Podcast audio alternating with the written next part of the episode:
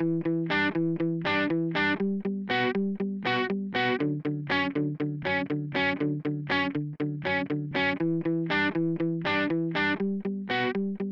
and welcome to a Fixing Healthcare podcast, Breaking the Rules. I'm one of your hosts, Jeremy Corr. I'm also host of the Popular New Books of Medicine podcast and CEO at Executive Podcast Solutions. With me is Dr. Robert Pearl. For 18 years, Robert was the CEO of the Permanente Medical Group, the nation's largest physician group. He is currently a Forbes contributor, a professor at both the Stanford University School of Medicine and Business, and author of the two best-selling healthcare books, Mistreated and Uncaring. If you want information on a broad range of healthcare topics, you can go visit his website, robertpearlmd.com. For this holiday season, we're going to give listeners a special treat. In addition to our usual programs, we're going to replay a few episodes from season one of Fixing Healthcare. Our guests in season one took on the challenge of offering their plans to make medicine 20% better in quality, 20% lower in cost, 20% more accessible, and 20% more satisfying for both physicians and patients. My hope in replaying these ideas is to help listeners once again realize how much could be done to transform American healthcare and improve people's lives, and simultaneously help them recognize how far we are from delivering the excellence in healthcare that Americans want, need, and deserve. Over the past four years, medical costs have continued to soar. Life expectancy has decreased. Access has become more challenging, and burnout has become an epidemic. I believe the fundamental challenge is the lack of healthcare leadership, and that will be the problem season eight of Fixing Healthcare will tackle starting in January of 2023. Today's episode will feature Ian Morrison, a healthcare futurist and internationally renowned author. I'm confident you'll enjoy this program. For 40 years, our nation's political and medical leaders have talked about fixing the American healthcare system. No one has succeeded yet. We need a hero. Our guests are the top leaders and thinkers in healthcare. The show's format is simple. Our guests will have 10 minutes to present a roadmap for fixing American healthcare's biggest problems. Then I will probe deeply based on my experience as a physician and healthcare CEO. I'll scrutinize the plan, pose questions, challenge our guests, and help our listeners separate real solutions from hype. Then Jeremy will dive in from the patient's perspective, ensuring their concerns are addressed, making certain the concepts are clear for listeners, and helping to translate any medical jargon we may have used into normal conversational language. Unlike many other healthcare shows, we are not interested in hearing about a pilot project that worked in one location or a new device that a company simply wants to promote. We are searching for truly disruptive change, not just a few minor tweaks. Our guest today is the healthcare futurist Ian Morrison. Ian is an internationally known author, consultant, and futurist specializing in long term forecasting and planning with particular emphasis on healthcare and the changing business environment.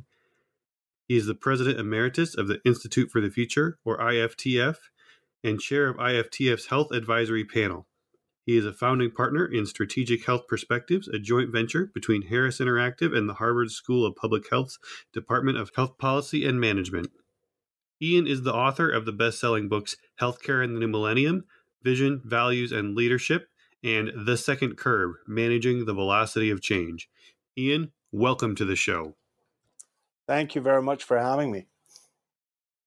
Ian, consider yourself an applicant for the job of leader of American healthcare. You're being hired due to your experience and reputation as a visionary. You're being hired because after decades of talking about the unaffordability of healthcare coverage and nearly 20 years of lamenting lagging quality and over 100,000 deaths nationally each year, from preventable medical error, our country is ready to make a change. As I told the audience, we're not interested in small incremental fixes or simply trade offs among cost, quality, and service, but instead we believe that disruption is possible, and you, Ian Morrison, are the right person to make it happen. The deliverables are significant in size and scope, But unless we can achieve this level of improvement, we don't believe over the next five to 10 years that the American people will be willing to move forward. We'd like you to provide a plan to achieve the following one, increase life expectancy in the U.S. from last amongst the 11 most industrialized nations, at least to the middle of the pack. Increase quality outcomes, as publicly reported by organizations like the National Quality Assurance Committee, the NCQA, by at least 20%. Decrease cost by 20% on federally reported data. Improve service and convenience by 20% on patient satisfaction surveys. And improve professional satisfaction for clinicians by at least 20%. You'll have 10 minutes or so to outline the system of healthcare you believe is capable of achieving all of these outcomes and the steps you will recommend that we take as a nation to get there. Ian, I can't wait to hear your plan. Well, thanks, Robbie, and thank you for having me. Um, I I think it's exciting to be offered a job uh, like this because I've never had a real job in my life, so it would be a breakthrough moment. My mother would be very proud. Um, but uh, l- let me just say be, before I dive in, and I think this is a wonderful thought experiment, but I would say that the starting point I would like to take is that perhaps if we certainly, I mean, I'm a Scottish Canadian Californian, right? Um, if you take an international perspective, it may be that the solution set that we uh, strive to describe here uh, might be culturally unavailable to us. Um, and I say that because I think all health systems are a, a function of the values of the culture. And we stand alone in the US, I think, compared to most of the developed world in the sense that we have not come to a consensus on universality. I think we're moving in that direction. We don't have the same attitudes on the role of government. We believe more in markets and competition than almost anyone else in healthcare. And we're more enamored of new technology than almost any other country. Uh, uh and we're kind of extremely resistant to anything that smells like rationing.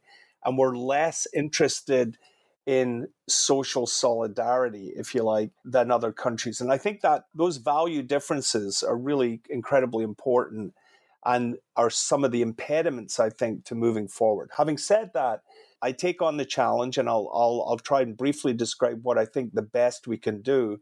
And I'm sort of reminded, even though I'm Scottish, I've spent a bit of time in Ireland and I'm reminded of the old Irish joke about uh, the American landing at Shannon Airport and asking the first Irishman he runs into, How do I get to Donegal? And the guy goes, Well, sir, it would be better if you weren't starting from here. And, and I think that's true in American healthcare. The noble goals you've set out of improving quality and reducing cost, it would be better if we weren't starting from here, in the sense that through historical accident, we have a healthcare system that has this weird set of funding mechanisms uh, including a very large role for self insured employers, which I think is part of the thing that makes us unique.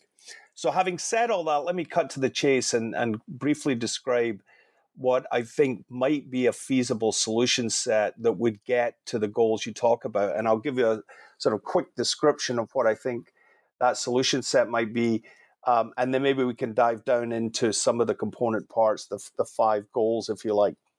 And I think, Robbie, you're going to see this as eerily similar to your own work. I've learned a lot from you over the years, and and certainly I think your mistreated book nails many of the principles that you know would be included in my sort of vision of how to solve the problem. But I think the short version is this. I would say that our best hope moving forward is to migrate American healthcare to a system I would put under the label of Medicare Advantage for all, which has a couple of components, tries to reconcile these different values with regard to competition and the role of government, uh, but mandates that everybody is in the system and everyone is covered. And I think some of your previous guests, like Don Berwick, pointed to this. I think it is potentially politically sellable to uh, develop a system around the concept of Medicare Advantage for all. And what that would necessitate is migrating and building on the growth of integrated delivery systems, providing some kind of global budget framework from the top down, setting perhaps targets at the state level for spending not to exceed GDP per capita targets, much as they've done in Massachusetts on a voluntary basis, preserve as a migratory path a public option to migrate people from uh, existing programs into uh, a Medicare Advantage for All program, insist on capitation or at least two sided risk as the prevalent payment mechanism to these systems, be prepared to allocate the residual uninsured, if there is such a thing, if we cannot get over the line an individual mandate that's sustainable. And, and I would say that a fallback mechanism is to allocate residual uninsured populations to these integrated systems, perhaps on a lottery basis, and then I think one of the big question marks is to migrate the self insured employers over time into this system. And I think it's important not to shock the system. I know you don't want incremental solutions, but I, I would argue that the biggest challenge we have in American healthcare is getting from where we are to a better future. It's that migratory path that's important. And I think if we did that, if we really created a system of Medicare Advantage for all, we would go a long way of meeting the kind of performance criteria uh, that you laid out uh, as the challenge for this job. Uh, in terms of life expectancy, it is remarkable how poorly performing we are. Um, I think it's partly our priority setting.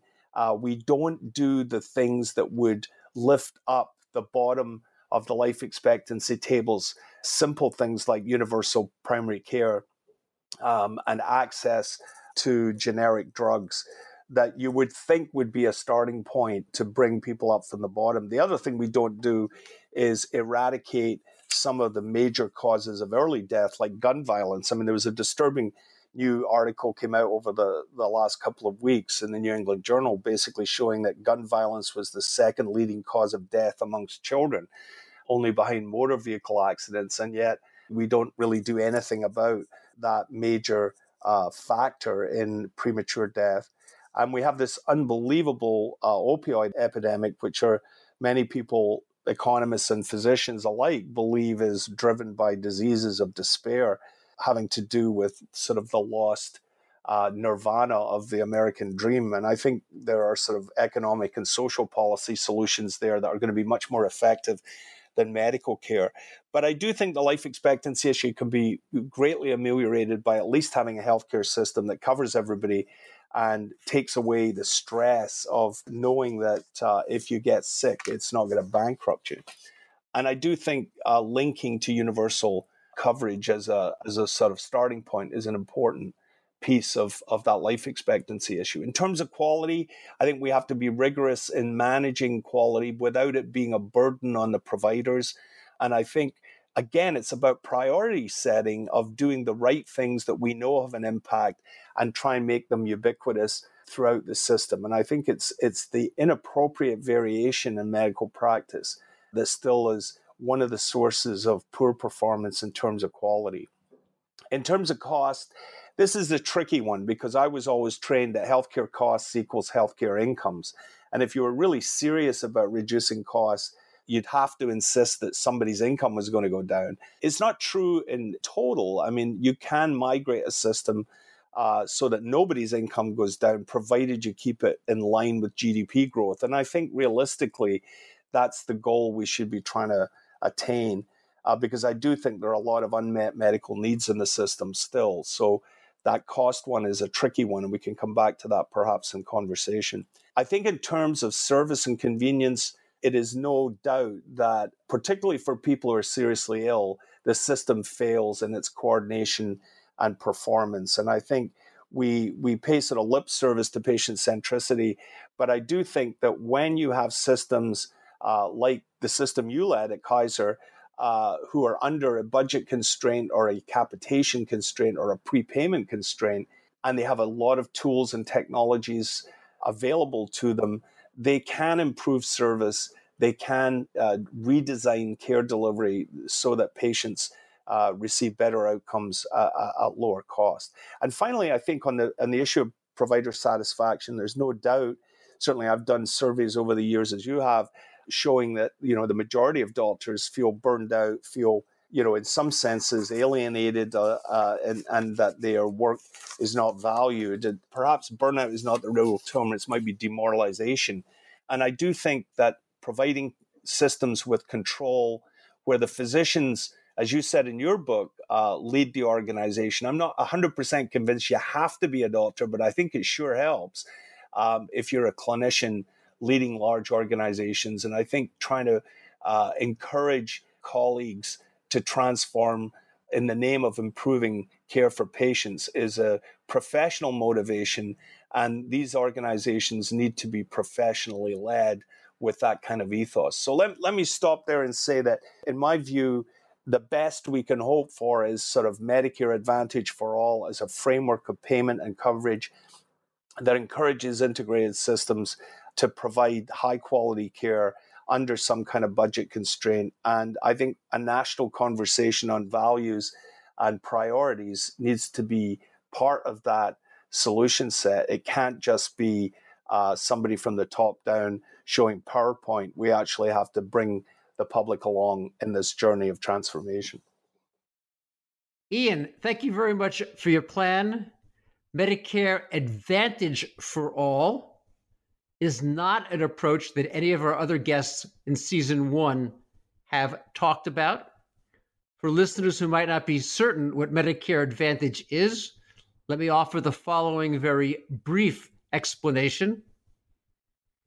Traditional Medicare is a fee for service approach that anytime a patient sees a physician, the physician submits a bill and it is paid based upon a preset price list. And similarly, every time a patient comes into a hospital, the hospital is reimbursed. The more you do, the more you get paid. The more procedures you do, the more you get paid, the more often you get seen the more often the physician gets paid, the more often you get hospitalized, the more often the hospital receives reimbursement. Medicare Advantage is completely different. It is a capitated system in which an organization, an integrated delivery system, is paid a set fee per year that is based upon the age of the patients that they take care of, because a 90 year old requires far more care than a 70 year old. And number two, the overall risk of that population, meaning the diseases that it has. A patients with diabetes need more care than patients who are in good health without diabetes or heart failure or other types of chronic illness. The incentives in Medicare Advantage, as you have outlined are to keep people healthy and that the reimbursement goes up for those who provide superior quality and greater satisfaction, and down for those who do procedures unnecessarily because they're not going to get reimbursed simply based upon the volume that is offered, particularly in the context of value not being created. The question I have for you, Ian, though, is how do we get from where we are now to where we need to go? Intrinsic in a Medicare Advantage approach is that you need to right size the delivery system, often having more primary care than in America today on a percentage basis and fewer specialists having more centers of excellence and fewer general small hospitals?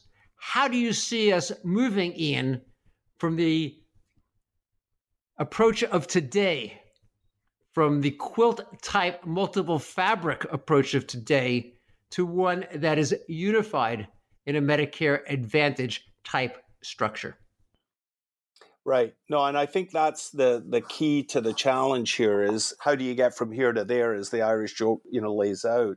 I, as you know, Robbie, I, I trained in, in Canada in health policy and health economics, and I sort of observed firsthand, you know, the good and the evil of the Canadian system. Um, I mean, one thing I learned in, in my 30 odd years in healthcare of, of, about relative comparisons with other countries is that when it comes to the cost part, the big difference is not in so much the I mean, most other countries get more doctor visits, get more hospital visits. The big difference is price, right? Price and incomes behind that.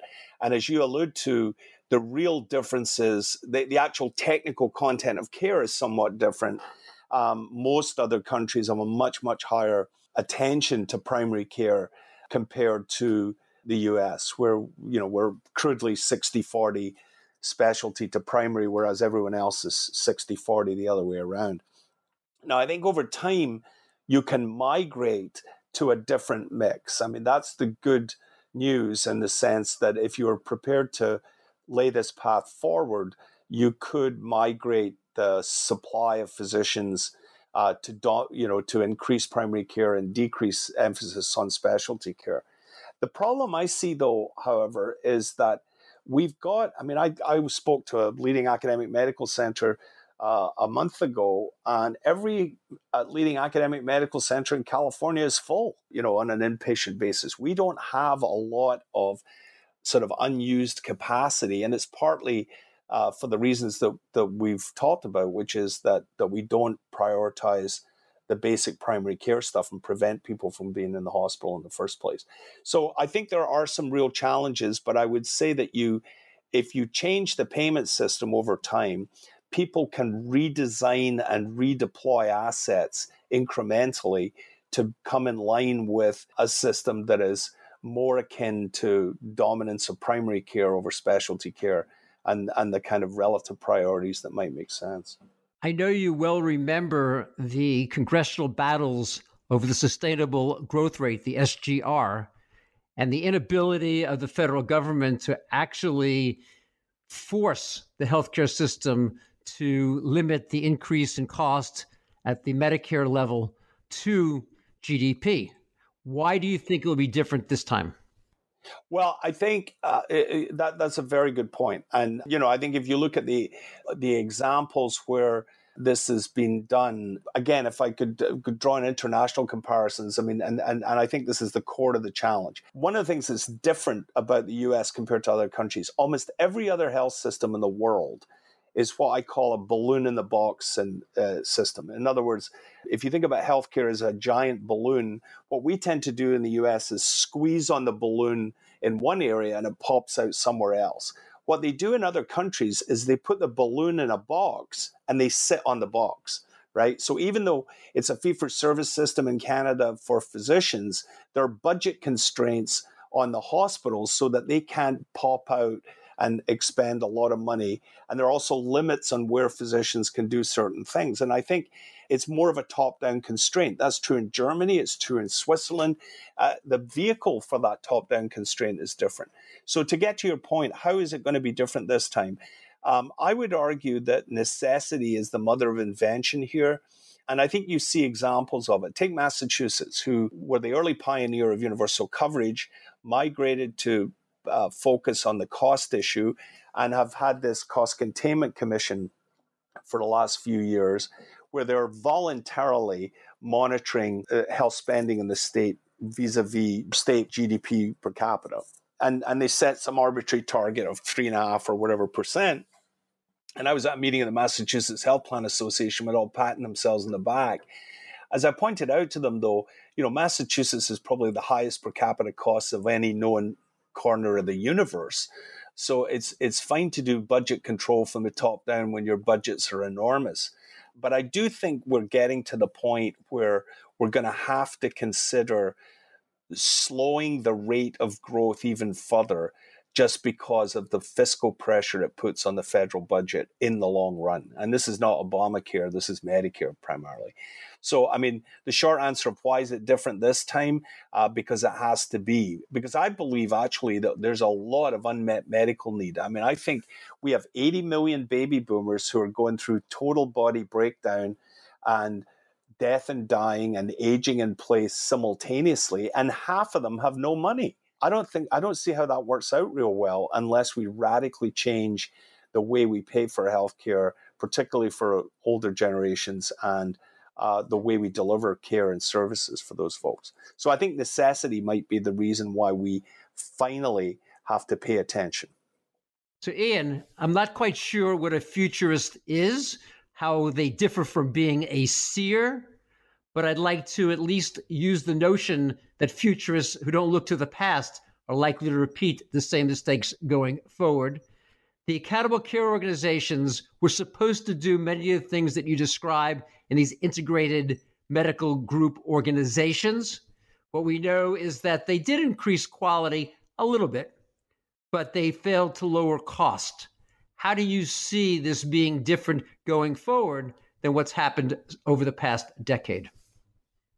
Yeah, no, I think that's that's a very good point, Robbie. And by the way, my definition of a futurist is a, an economist who couldn't handle the calculus. you know, I'm in the sweeping generalization business and have been for a very long time. But yeah, no, and I, I think it's absolutely appropriate to point to you know a, little bit of humility uh, on the future side.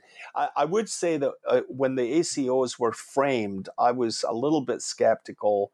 I, I think let me put the positive spin on it. I thought they were training wheels for capitation, is the term I used. They were sort of ways to get somewhat disorganized, disintegrated systems at least on a path of accountability. Uh, I thought the weakness, the prim- there were a number of weaknesses, but the primary weakness was the fact that there was really no incentive for consumers uh, to to change their behavior or or be engaged with this transformation. I think your previous guests, like David Feinberg and others, I think pointed to the very important notion of uh, transformation not only involving care delivery but engagement with patients. And I think that's why, you know, I came to to the U.S. in, in 1985 and met Alan Enthoven shortly thereafter. And even though I was trained as a sort of single payer advocate, I became uh, increasingly aware that Alan uh, Enthoven probably was the American who had figured it out the earliest in terms of what was consistent with American values. And that's this notion of managed competition in the sense of consumers should have some choice between the uh, or among these integrated delivery systems and there should be some consequences to it and it shouldn't be as you can flip over whenever you want unless you're prepared to pay for that escape valve in terms of a, an added payment or flexibility payment and that's kind of analogous to what the Australians do in some other countries but I do believe you're absolutely right. We, if you look objectively at uh, what ACOs have done, they've been underwhelming in their ability to both reduce costs and improve quality. Even though probably the preponderance of evidence is they've done a little bit better on quality than on cost. But I always say to the critics, compared to what? Compared to doing nothing? I'm enthusiastic and encouraging of the ACO movement, but I do think it needs to be migrated to something that looks a lot more like uh, the Enthovian nirvana, if I can use that term, that Alan once laid out. We certainly know that uh, there is probably 30% of the things that people do add little or no value in terms of measuring life expectancy, quality of life. We know that there are better ways to do things and worse ways, and we don't differentiate that in our payment scheme today. How do you see a national solution addressing the individual physician's personally seen self given right to do whatever he or she believes best, even when the science says they are wrong? I think that is one of the $64,000 questions in healthcare and medicine. And I'm not a clinician, but I've spent a good deal of my career, probably 10 years in an academic medical center, trotting at the heels of a department chair in pathology uh, while I was working on my doctorate as, as a researcher. And so I, I've had exposure through that experience and, and the work I've done with you and others over the last 25, 30 years to learn a little bit about the medical mind. I've come to the belief and, by the way, when I started my career, one of the things we did was we were looking at within the same institution use of laboratory tests for the same diagnosis. Uh, this is in Canada, Vancouver General in the in the early 80s. And there was a threefold variation in the utilization of services within the same institution. You amplify that across across states, and, and we know the well traveled data on uh, from the Dartmouth Atlas uh, that, that you alluded to in terms of massive variation. So, to cut to the chase, what would you do about it? I believe that the solution here is good data, good science, coupled to what I would call shoulder to shoulder medicine. I mean, I've been impressed, whether it be at Kaiser Permanente or you look at Healthcare Partners, Bob Margolis's group, or you look at large integrated delivery systems like Mayo or Cleveland Clinic, that when clinicians with good science and good data are confronted with that variation, they can be persuaded, if it's the right interests of the patient, to migrate behavior to something that's higher performing. Now, that's all within the caveat of making sure that the economics of all of that line up. Uh, and often in our current system, the economics don't line up. Unnecessary or marginally indicated stents done at a high price in our facility is actually the, the lifeblood of a lot of these institutions who are not at risk financially. And so I think getting the alignment of payment and values of clinicians is critical. Uh, but it's it's not easy, and I don't think I think this is where we fail in the American context. I don't think you can do that by fiat by the federal government. I think it has to be an institutionally, professionally led set of initiatives, but that is supported by a, a standardized payment system and rules of engagement so that clinicians are given incentives to consider minimization of, of variation and maximization of output. The solutions you're describing and the one we asked you to do is a rational approach. The alternative is that major change will come through chaotic disruption, as it has done in almost every other industry. Put on your futurist hat now and look at is the real change going to come through some kind of organized system as you've described, or do you think it actually will come in a much more chaotic, true disruption? I agree with the premise that real transformation of industries tends to come from the outside. I mean, I wrote a book more than 25 years ago now called The Second Curve, which was about change in business generally. It wasn't just about healthcare. And at that time, you know, the first curve is the old business, the second curve is the new business that's radically different from the first. And the argument I made in 1995 or 96 when the book was published, that was written in 95, published in 96, was that uh, the combination of three forces, the new technologies like the internet, you know, increasing consumerization and globalization, those three forces in combination were going to challenge every industry. And healthcare has been late to that. I do think we're seeing signs and signals of disruption uh, of the classic second curve or, or disruptive innovation sense that Clayton Christensen talked about. And I do think that's happening in healthcare. But I also, maybe I'm just getting old and cranky, but I also point to these young upstart disruptors that the American healthcare system is larger than the entire Italian economy and about as well organized, right? So when you say you're going to disrupt healthcare, it's like saying you're going to disrupt Italy. I mean, good luck with that. The scale is just mind blowing. Now, having said that, I do think there are, you know, as, as, somebody who's tracked the sort of trends in the business for a long time, we are seeing a point now with digital technologies, with clinical technologies, with genomic medicine that will probably force the hand of these traditional delivery models that I've sort of bet the farm on in my responses so far. Uh, there, there is no doubt that we are on the cusp of the confluence of these technologies coming together to be real, to be actionable, to be scalable. And I think done right and done with the willing cooperation of these existing incumbent delivery systems, we could have a very good outcome. In other words, we could harness the power of these disruptors. But I have to say, in the second curve work, I found it very difficult to find successful incumbents who transformed themselves. Uh, it's not a very common phenomenon.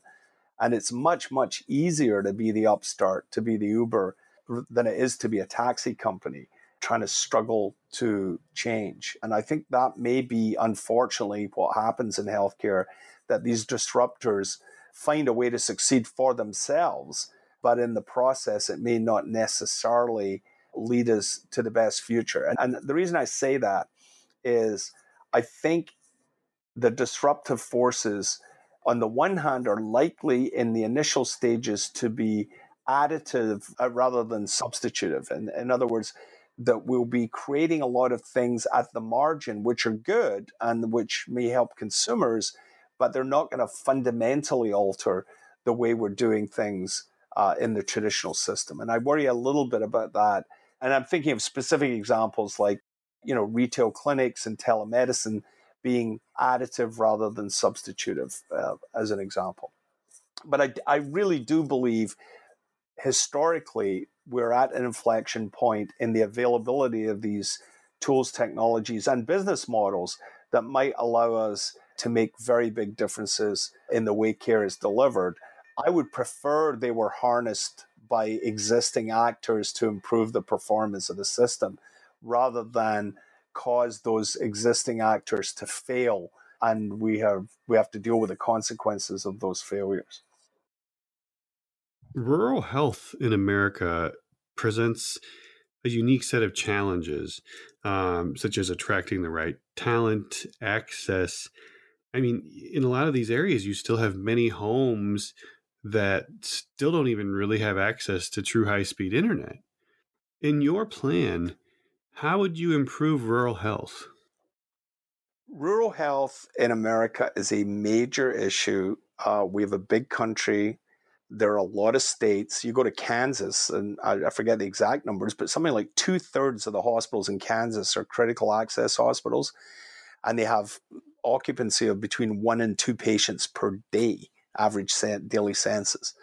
So there are a lot of institutions and a lot of parts of the country, about 20% of Americans live in so-called rural areas and big geographies in states like Montana and Nebraska and Kansas and Colorado and, and Maine. And, you know, I've spoken and been in all of those states. Here's what I say. I was trained as in geography, was my original discipline, and I understand economic base theory. The last thing you want to say to a community hospital that's struggling in rural America is we're going to close you down, right? because you close that place down, it's the last thing keeping that community going from an economic and cultural and social point of view. So it is the lifeblood of the community. So I always start when I'm asked about by trustees of rural hospitals at, at, the Kansas Hospital Association, let's say, and people ask me that question, I say, let me start by saying I don't think you should close the hospital, but I think you may have to transform it and repurpose it and redesign it and I think one of the things we need to carve out in a national policy is a different way of paying for rural healthcare. I think Alan Enthoven thought this through 20 odd years ago when he was asked about managed competition. I think what you do is you basically provide a block of money, a capitated payment for a delivery system, and require that everybody participate through that regional authority to provide services.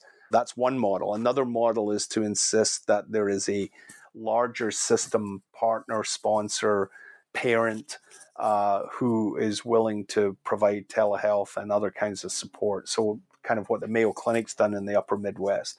So, I think there are solutions available, but you've got to start by saying to people, you need to change because what we're doing right now is not working well.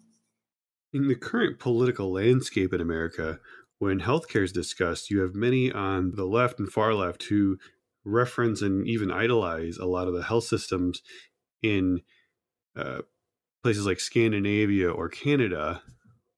And then on the right and far right, you have these same healthcare systems that are that are, for lack of a better word, demonized for increased wait times, lack of choice, and things like that, and saying a system like that would never work in the United States, especially with how everything already is now. What are your thoughts on those two sides, and uh, where does your opinion lie? So the uh, you know if you look at sort of U.S. versus other health systems, and and you mentioned Scandinavia, Canada, you know the the, the Benelux countries, Holland, Belgium, and so forth, as as sort of different types of models. Look, I I have come to believe that every healthcare system in the world sucks in its own unique way, right? It goes back to where we started talking about value differences. They're all ugly compromises around a trade off of, of what I think is a value equation of quality, of access, and security of benefits divided by cost, right? And they all suck. There is no perfect health system. The people on the left are enamored with whether it be Scandinavia or Canada, the whole single payer.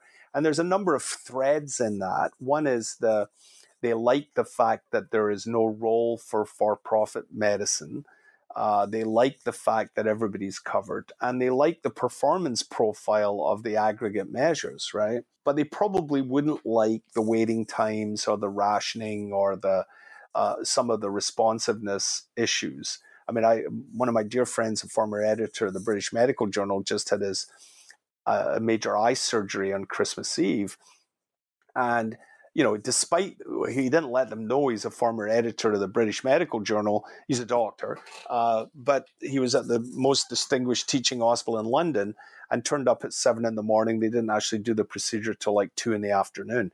He was fine with that. That's how the Brits are. You know, our national sport is queuing but I think a lot of Americans would have trouble with it.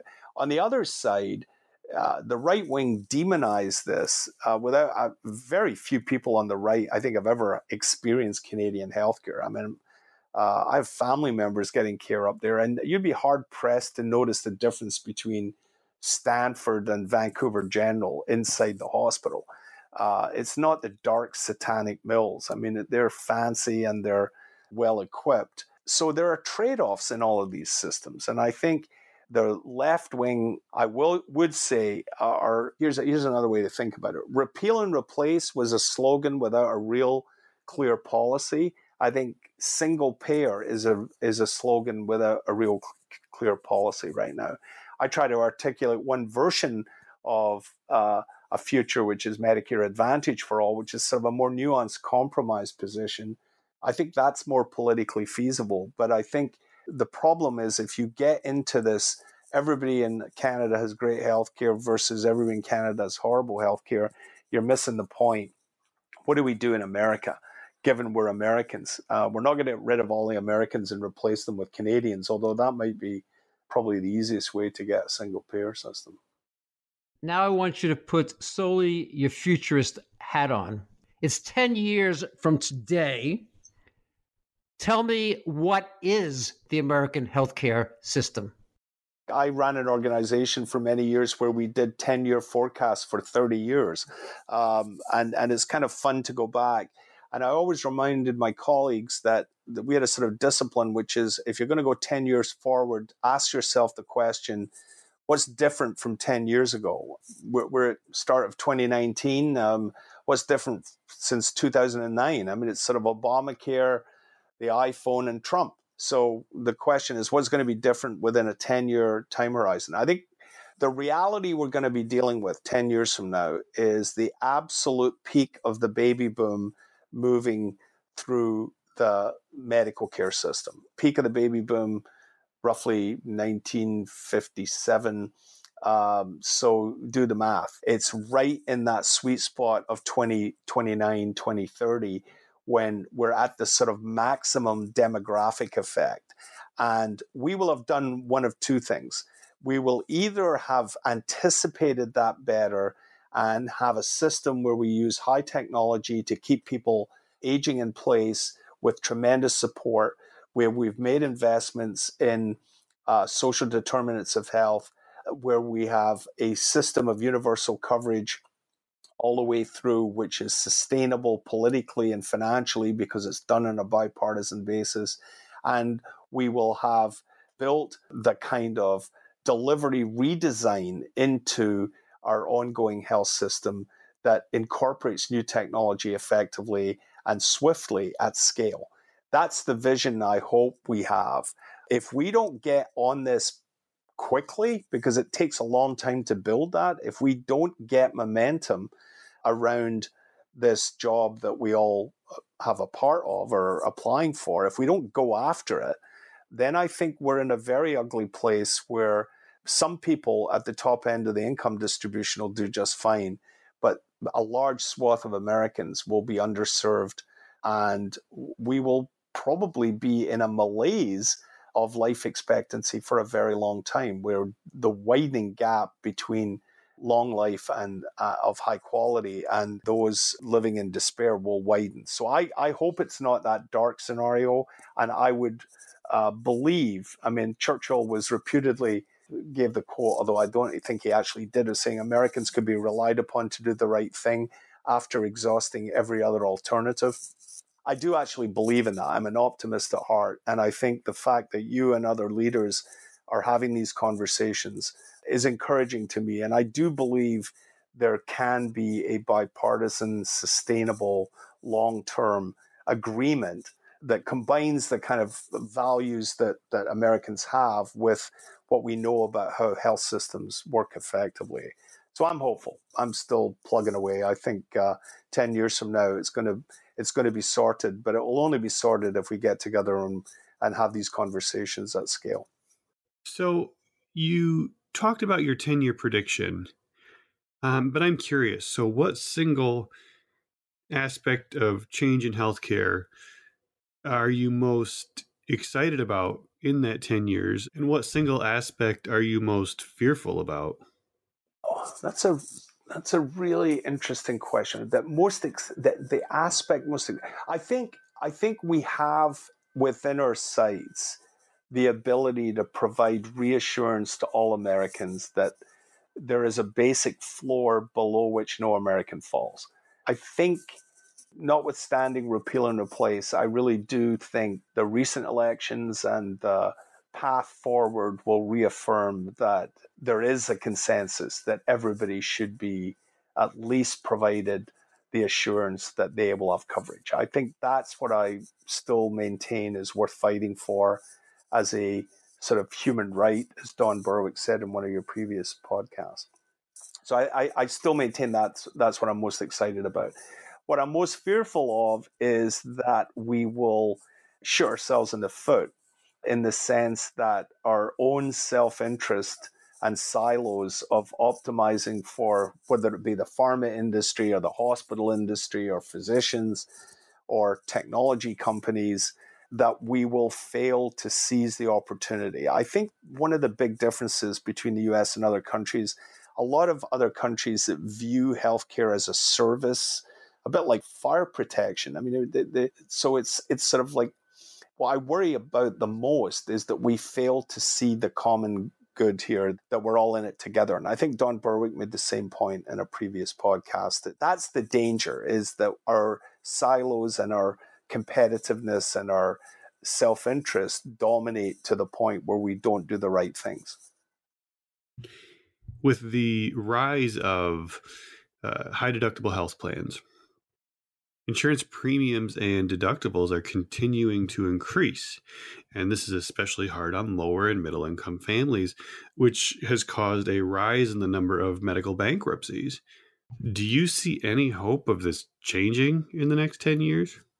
Yeah, I do actually. I I think that you know we've done quite a bit of polling on this of both the consumers and employers over the years, and you know, I think a lot of the dissatisfaction of American healthcare and the frustration of doctors, by the way, who have to deal with the consequences of this, has to do with rising out of pocket costs. I mean, we actually asked doctors what, what drives you nuts, and you know, the government drives them nuts, but you know, electronic health records drive them nuts if they're not done right. But high deductible healthcare also drives them crazy because they have to deal with that, the consequences of that. So as you say, it, it's hurt families and it's hurt physicians. And I do think the reason why I'm a, a little bit hopeful is if you look at the polling of employers, for example, many employers, a majority in surveys we've done, say that they think they may be reaching the limits of cost shifting to their employees. And I think that's encouraging that there's an acknowledgement. It doesn't help, it hasn't stopped them from doing it. Let me just say that. I mean, we continue to see rising deductibles and copays, but I think there is a growing realization that it may be counterproductive. And I think when you had David Feinberg on, he was talking about his experience at Geisinger about how to manage the different streams of patients, you know, the high heavy utilizers. And one of the best ways is to eliminate the burden, financial burden those heavy utilizers feel in terms of accessing their medications. So I think the policy folk are getting a better understanding and the payers are getting a better understanding of how skin in the game, to use the colloquial term, could be counterproductive. So that's encouraging. Now, the problem is, we all know, eh, you know, first dollar healthcare coverage is inordinately expensive. And that's why I think you have to box the system in with some kind of budget constraint. Otherwise, it's you're just asking for trouble. Well, Ian, we have taken up a lot of your time today. Can you please provide a closing statement with takeaways for both industry leaders and for the average healthcare consumer? Uh, you may also ask them to follow you on your various social media channels. Okay, Ian Morrison. I'm uh, available on Twitter at SecCurve, S E C C U R V E. And my web presence is the eponymous uh, website. I've been on the web uh, one way or another for decades www.ianmorrison.com. Well, let me just say it's been a real pleasure, and I'm delighted to have the opportunity to talk about these issues with you today and, and have high regard for you both. I think America is better than the health system we have right now, and we can build a future.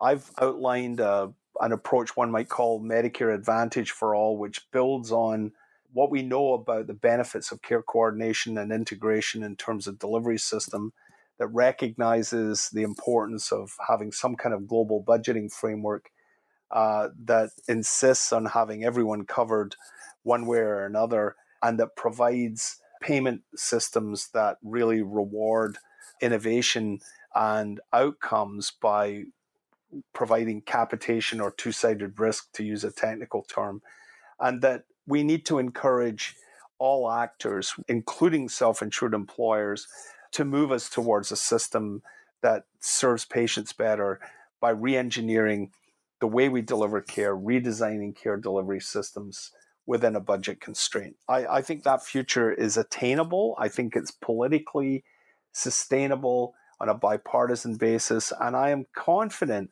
that if we can convene and encourage stakeholders to get to a point of agreement on both design and principles for that future. It's something that will lead us to a health system 10 years from now that is actually delivering on the promise and is consistent with American values. I often say to people, You're not Canadian. I'm married to Canadian. I mean, Canadians are different from Americans. Uh, they describe themselves as unarmed Americans with health insurance. So there's a cultural difference. We've got to design a system in America that's right for Americans and so it will have and honor many of the values that we hold, including an appetite for innovation, an appetite for competition, a skepticism about government as the only way to do things.